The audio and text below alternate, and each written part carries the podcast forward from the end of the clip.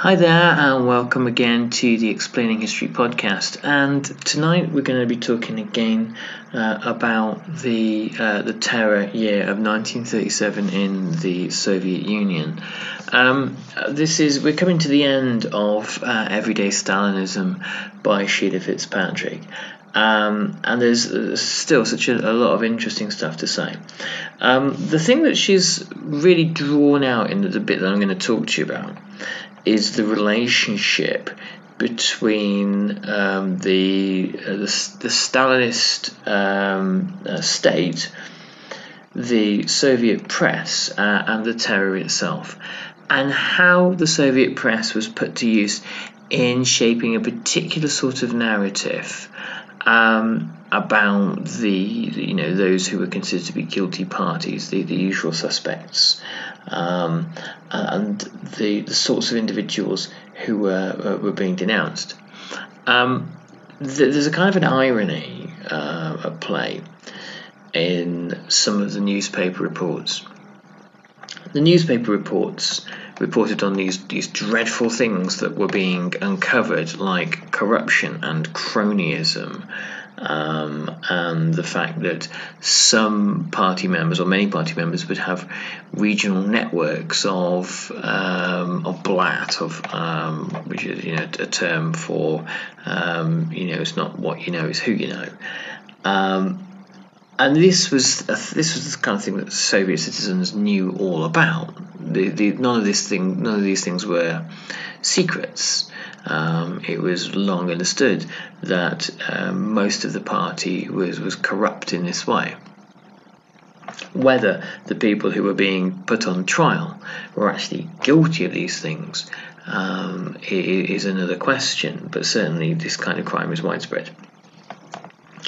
They, the things that Pravda accused party members of were the sorts of things that, if they had been said by ordinary members of the public a year or two beforehand, would have been seen as uh, anti Soviet or hostile. So by 1937, you have an, an organ of the state, the, uh, the Soviet newspaper Pravda, articulating these things that had previously been seen as anti Soviet.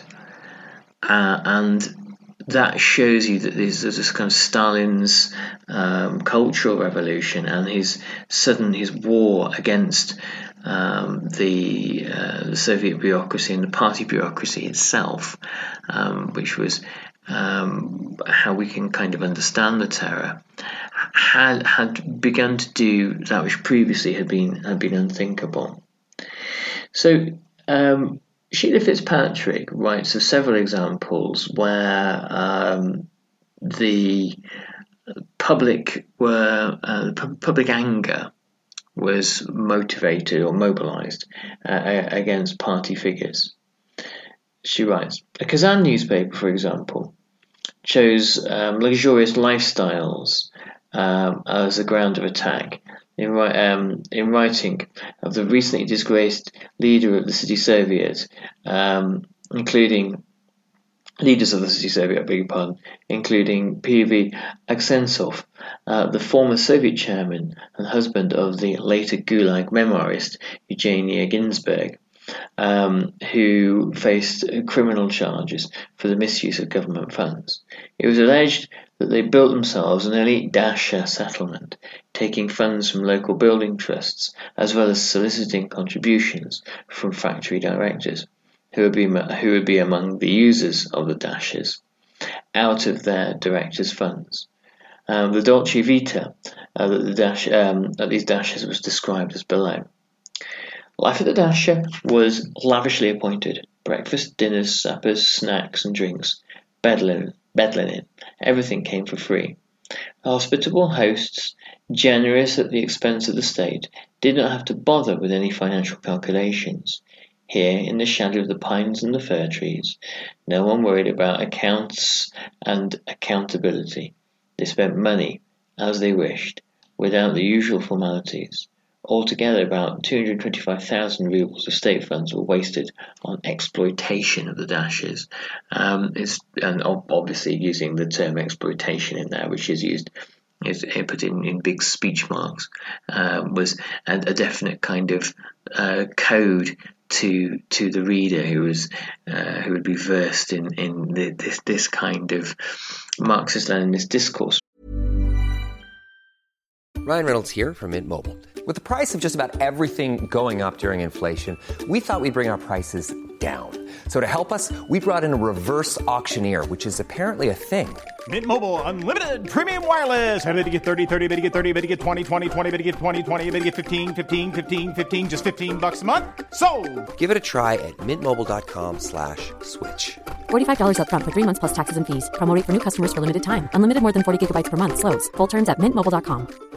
Hi, I'm Daniel, founder of Pretty Litter. Did you know cats tend to hide symptoms of sickness and pain? I learned this the hard way after losing my cat, Gingy. So I created Pretty Litter, a health monitoring litter that helps detect early signs of illness by changing colors, saving you money and potentially your cat's life. Pretty Litter is veterinarian developed, and it's the easiest way to keep tabs on your fur baby's health right at home. Go to prettylitter.com and use code ACAST for 20% off your first order and a free cat toy. Terms and conditions apply. See site for details.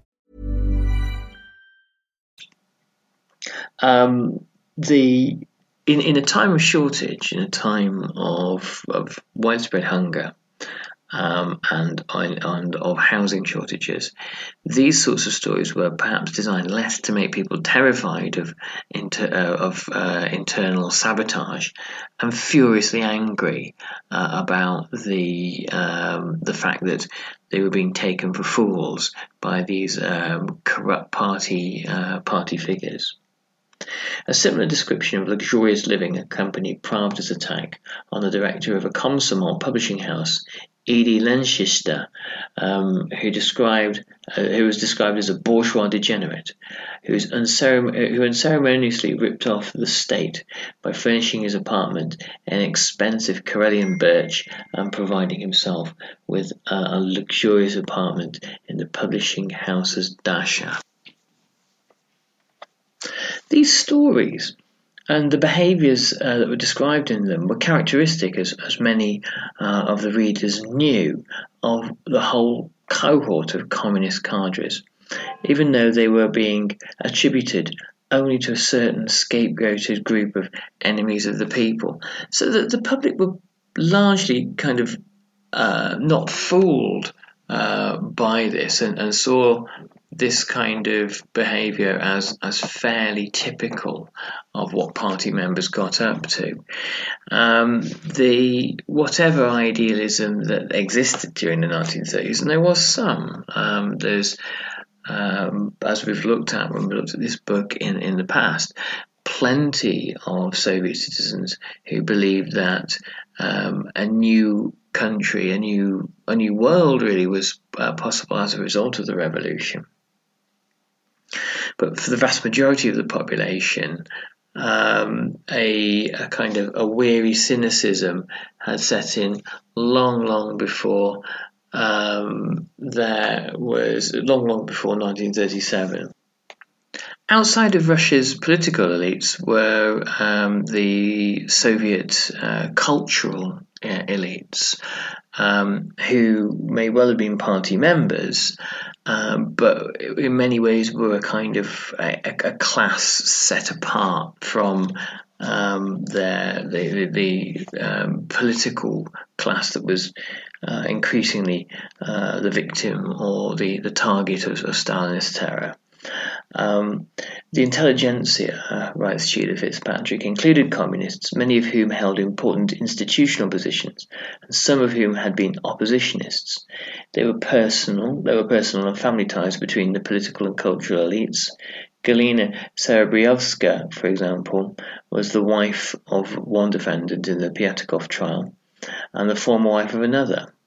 The communist journalist um, Leopold Averbach um, was the, the leader of the Association of um, Pro, uh, Proletarian Writers, uh, RAPP as he was known, until its def- uh, dissolution uh, in the uh, central, by the Central Committee in 1932.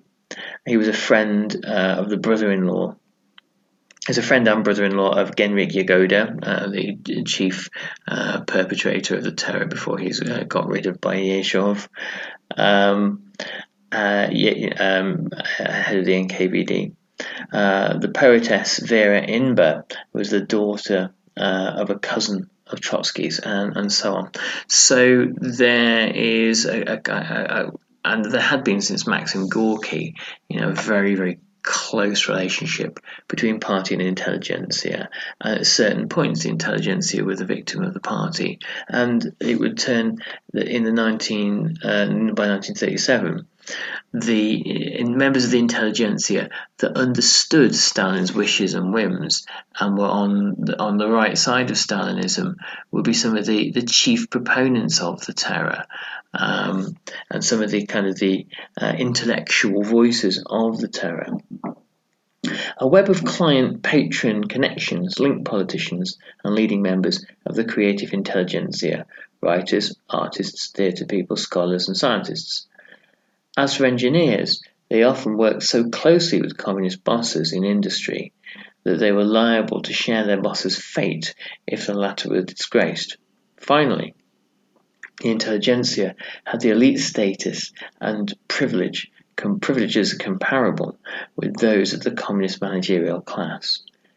If there was to be terror against the elites, denunciation of privilege, the intelligentsia was unlikely to escape unscathed. The first, um, Sheila Fitzpatrick calls it, the first plague bearers in the intelligentsia were communists with an oppositionist past or oppositionist connections. These were the sorts of people whom it was terrifying to know. Um, these were the sorts of people whom, if you had uh, a friendship with them um, or you were related to them, then this was a very frightening time and the chances are there would be almost nothing you could say to the NKVD when they came to arrest you.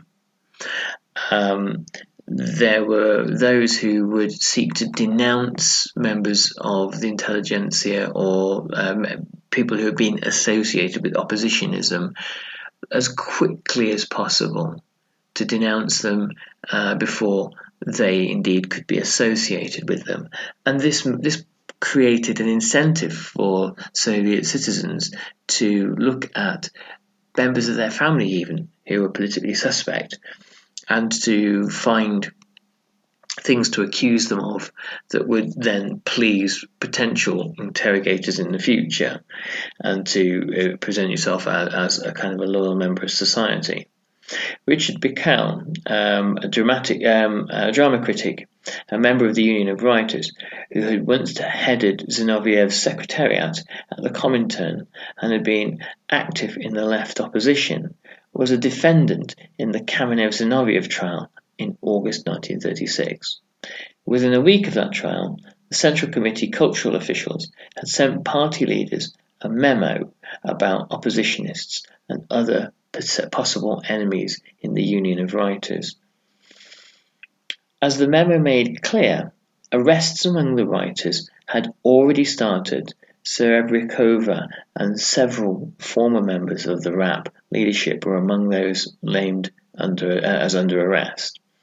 And there was a reason for serious concern about others, Vera Inber, for example, for her family connection to Trotsky. Ivan Kataev uh, because he had given money and friendship to various disgraced Trotskyites. Gronsky, editor of the journal Novyi Mir, because he had published um, Pikel's work, and so on. In self criticism, in the Writers' Union, other names had surfaced, including those of well known writers who were not members of the Communist Party. The poet Boris Pasternak was in trouble for not signing a collective request from well-known writers for the execution of Kamenev and Zinoviev. The prose writer Yuri Olesha was in trouble for defending Pasternak and for having been a drinking companion of one of the show trial defendants. So the entire sort of cultural establishment, you're looking at kind of literary giants like Pasternak, were um, under the threat of constant suspicion. Um, and this was, you know, obviously a, a, a great way of ensuring their, their total compliance, but it was it also um, led to the kind of a, a great cultural chilling effect um, throughout the this kind of uh, this grouping of people thought of as uh, the Soviet intelligentsia. And there were, of course, those who um, uh, many of many of the uh, most famous writers in RAPP um, became um, proponents of Stalin, and if not active um, arguers for the terror, then a lot can happen in three years, like a chatbot may be your new best friend. But what won't change? Needing health insurance. United Healthcare Tri Term Medical Plans, underwritten by Golden Rule Insurance Company, offer flexible, budget friendly coverage that lasts nearly three years in some states. Learn more at uhone.com. Ever catch yourself eating the same flavorless dinner three days in a row? Dreaming of something better? Well, HelloFresh is your guilt free dream come true, baby. It's me, Keke Palmer. Let's wake up those taste buds with hot, juicy pecan crusted chicken or garlic butter shrimp scampi. Mm. Hello Fresh. Stop dreaming of all the delicious possibilities and dig in at HelloFresh.com. Let's get this dinner party started. I'm Sandra, and I'm just the professional your small business was looking for. But you didn't hire me because you didn't use LinkedIn jobs. LinkedIn has professionals you can't find anywhere else, including those who aren't actively looking for a new job but might be open to the perfect role, like me. In a given month, over 70% of LinkedIn users don't visit other leading job sites. So if you're not looking on LinkedIn, you'll miss out on great candidates like Sandra. Start hiring professionals like a professional. Post your free job on linkedin.com slash achieve today. Apologists for um, Stalin's mass arrests um, and the, the sorts of people who would not just make a good case for terror to Soviet citizens, but the, the, these arguments are are exported and heard in uh, communist parties across Europe and also Europe's and America's um, uh, fellow traveller movement, the uh, left liberal intelligentsia, um, who uh, looked upon the Soviet Union uh, either as a kind of a, a, necessary um, force of, of modernization, however brutal, or um, part of the, uh, you know, actually a kind of a, a utopia. Uh, it's worth observing about the fellow traveller movement, as uh, David Caute often points out, and, and in his book, I did point out in his book, The Fellow Travellers, that they um, believed that this was a good thing for Russia, that um, Russia was being transformed by Stalin. But very few of the fellow traveller movement ever wanted anything remotely Stalinist to actually happen in their home countries. Which betrays a kind of an, an oddly colonial attitude um, in, uh, in, in many ways. Um, Sheila Fitzpatrick writes in the early months of 1937, Leopold Averbach emerged as the centre of, uh, uh, um, of vilification in the literary community. Averbach became totally demonized, a satanic figure like Judas Trotsky himself, polluting everything and everyone he'd ever come into contact with. Although he was called a Trotskyite, Averbach had not really been an oppositionist in the 1920s. Although he had admired Trotsky, his real sin was the close connection with Yagoda, together with the fact that as a former leader of RAPP, the main instrument of persecution of writers during the Cultural Revolution, he had made many enemies who welcomed the opportunity to settle scores. One of Averbach's fellow leaders of RAPP, the playwright Vladimir Kirshon, who was also a member of Yagoda's social circle, was excoriated with almost equal vigour as Averbach. One of his attackers was his former wife, who complained that he had physically and morally abused her. So, revolutionary terrors present opportunities for sometimes the, the, the pettiest of, set, of, of, of, kind of settling scores. And in the case of Averbach, that's clearly what's happened. here is somebody who had been um, a, a, a, a, bully to his um, fellow writers during Stalin's Cultural Revolution of the of, of, of several years earlier, uh, and he, there was now an opportunity to remove him. And terrors also give um, opportunities to ruthless careerists when um, the uh, there, there, there is the need to have somebody removed. Uh, a, a violent, bloody terror is, is quite handy in that regard. Contacts with Bukharin, personal and institutional, as well as professional, damaged many reputations in the literary and scholarly worlds. As one commentator in Literary Weekly put it, Literary Weekly put it, it was necessary to burn out Bukharin's influence. Bukharin was not yet under arrest, but he was already disgraced and isolated, and at the February-March plenum, he had been subjected to a devastating cross-examination by Stalin, Molotov, and others, and the plenum had expelled him from the party. Young communist intellectuals who had been his disciples, your little school, as Molotov contemptuously put it, had already been arrested and testified against him. In May, Bukharin was expelled from the membership of the Academy of Sciences. Nikolai Gorbunov, the Bolshevik chemist who was permanent secretary of the Academy and thus had the distasteful task of acting as prosecutor in Bukharin's expulsion, did not survive him long.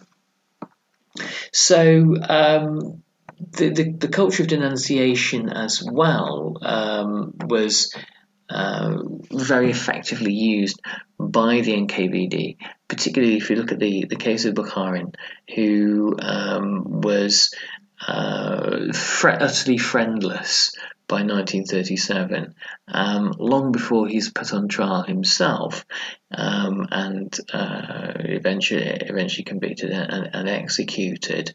Bukharin um, has uh, become the victim of this sort of social purge, where those who uh, once looked upon him as a mentor and looked upon him as perhaps uh, the, the kind of the, the, the future of the Soviet Union.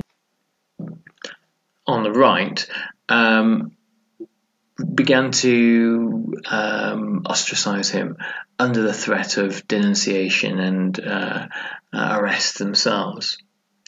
The beginning of the Great Purges in the Red Army came in June 1937 when a new and shocking plot was disclosed that of Marshal Mikhail Tukhachevsky, General Yona Yakir, and other top military leaders. None of these men had belonged to the opposition in the 1920s. A closed court martial convicted them all of treason, specifically uh, of organizing a, politi- a political military conspiracy with the support of Germany, and they were immediately executed. They had been caught red handed as spies, Pravda said in a rambling speech that closed discussion of party leaders um, at the closed discussion of party leaders that followed the executions. Stalin noted that those hunting for enemies of the people would not necessarily find them amongst former oppositionists. That may or may not have comfort former, comforted former oppositionists, but it surely intensified the fear by party leaders with irreproachable political pasts. A week after the execution of the military leaders, Pravda announced that it had received a letter from the former wife of Yakir in which she announces, she announces and curses, denounces and curses her former husband as a traitor. This letter, presumably coerced, did not save Sarah Yakir from punishment. She ended up in, gulag, um, in a gulag with a teenage son, encountering amongst other old acquaintances the young wife of Bukharin. The wives of big enemies of the people were routinely arrested along with or shortly after their husbands.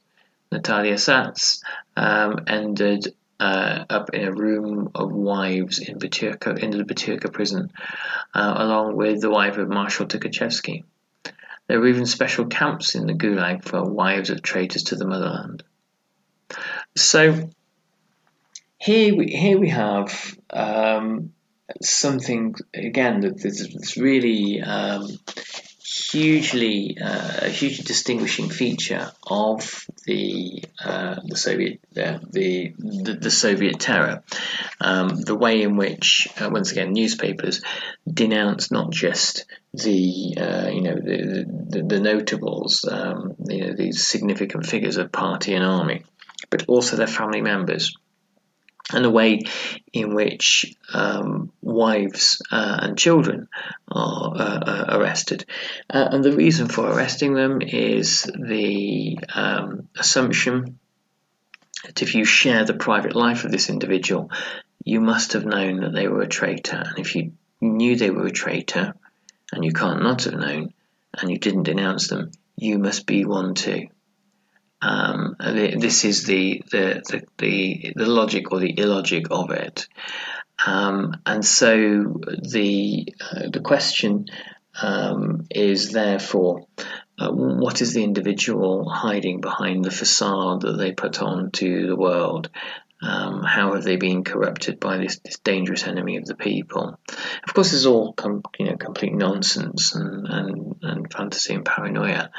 But the fact that it's nonsense and fantasy and paranoia um, still tells us uh, um, the fact that is, is these are ideas that, that are kind of operative that make things happen tell us an awful lot about the, the, the functioning of the terror and, and its, its purpose and its, its kind of deeper kind of uh, ideological roots. Um, okay, so we're gonna we're gonna finish there. Um, I guess the only thought to to mention is that there had been a, uh, a kind of an institutionalized uh, fear or suspicion or a belief in uh, the, the, the danger of enemies within since 1917. And in fact, the entire regime was built on this, this whole concept that there was always, always someone to blame, and there was always, always somebody looking to subvert what the Soviet Union was trying to do. There are enemies without, but even worse, enemies within. That's how the regime basically functioned, its operative logic. Okay, well, thanks very much, everybody. Um, and um, if you can, you can check us out. I'll be posting this podcast down on uh, the website explaininghistory.org. Um, there's some new content going up there fairly soon. Um, and uh, do remember if you can support the podcast on Patreon, that would be great. And uh, thanks very much for listening, and I'll catch you next time. All the best. Bye bye.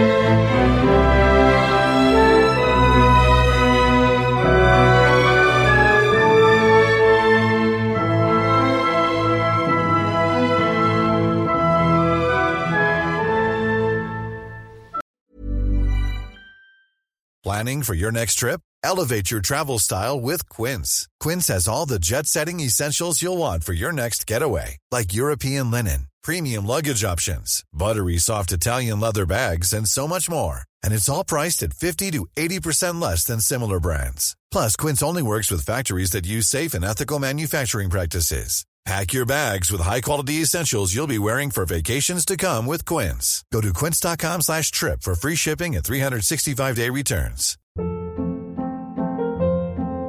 Hold up. What was that? Boring. No flavor. That was as bad as those leftovers you ate all week. Keke Palmer here, and it's time to say hello to something fresh and guilt-free. Hello Fresh. Jazz up dinner with pecan-crusted chicken or garlic butter shrimp scampi. Now that's music to my mouth. Hello Fresh. Let's get this dinner party started. Discover all the delicious possibilities at hellofresh.com.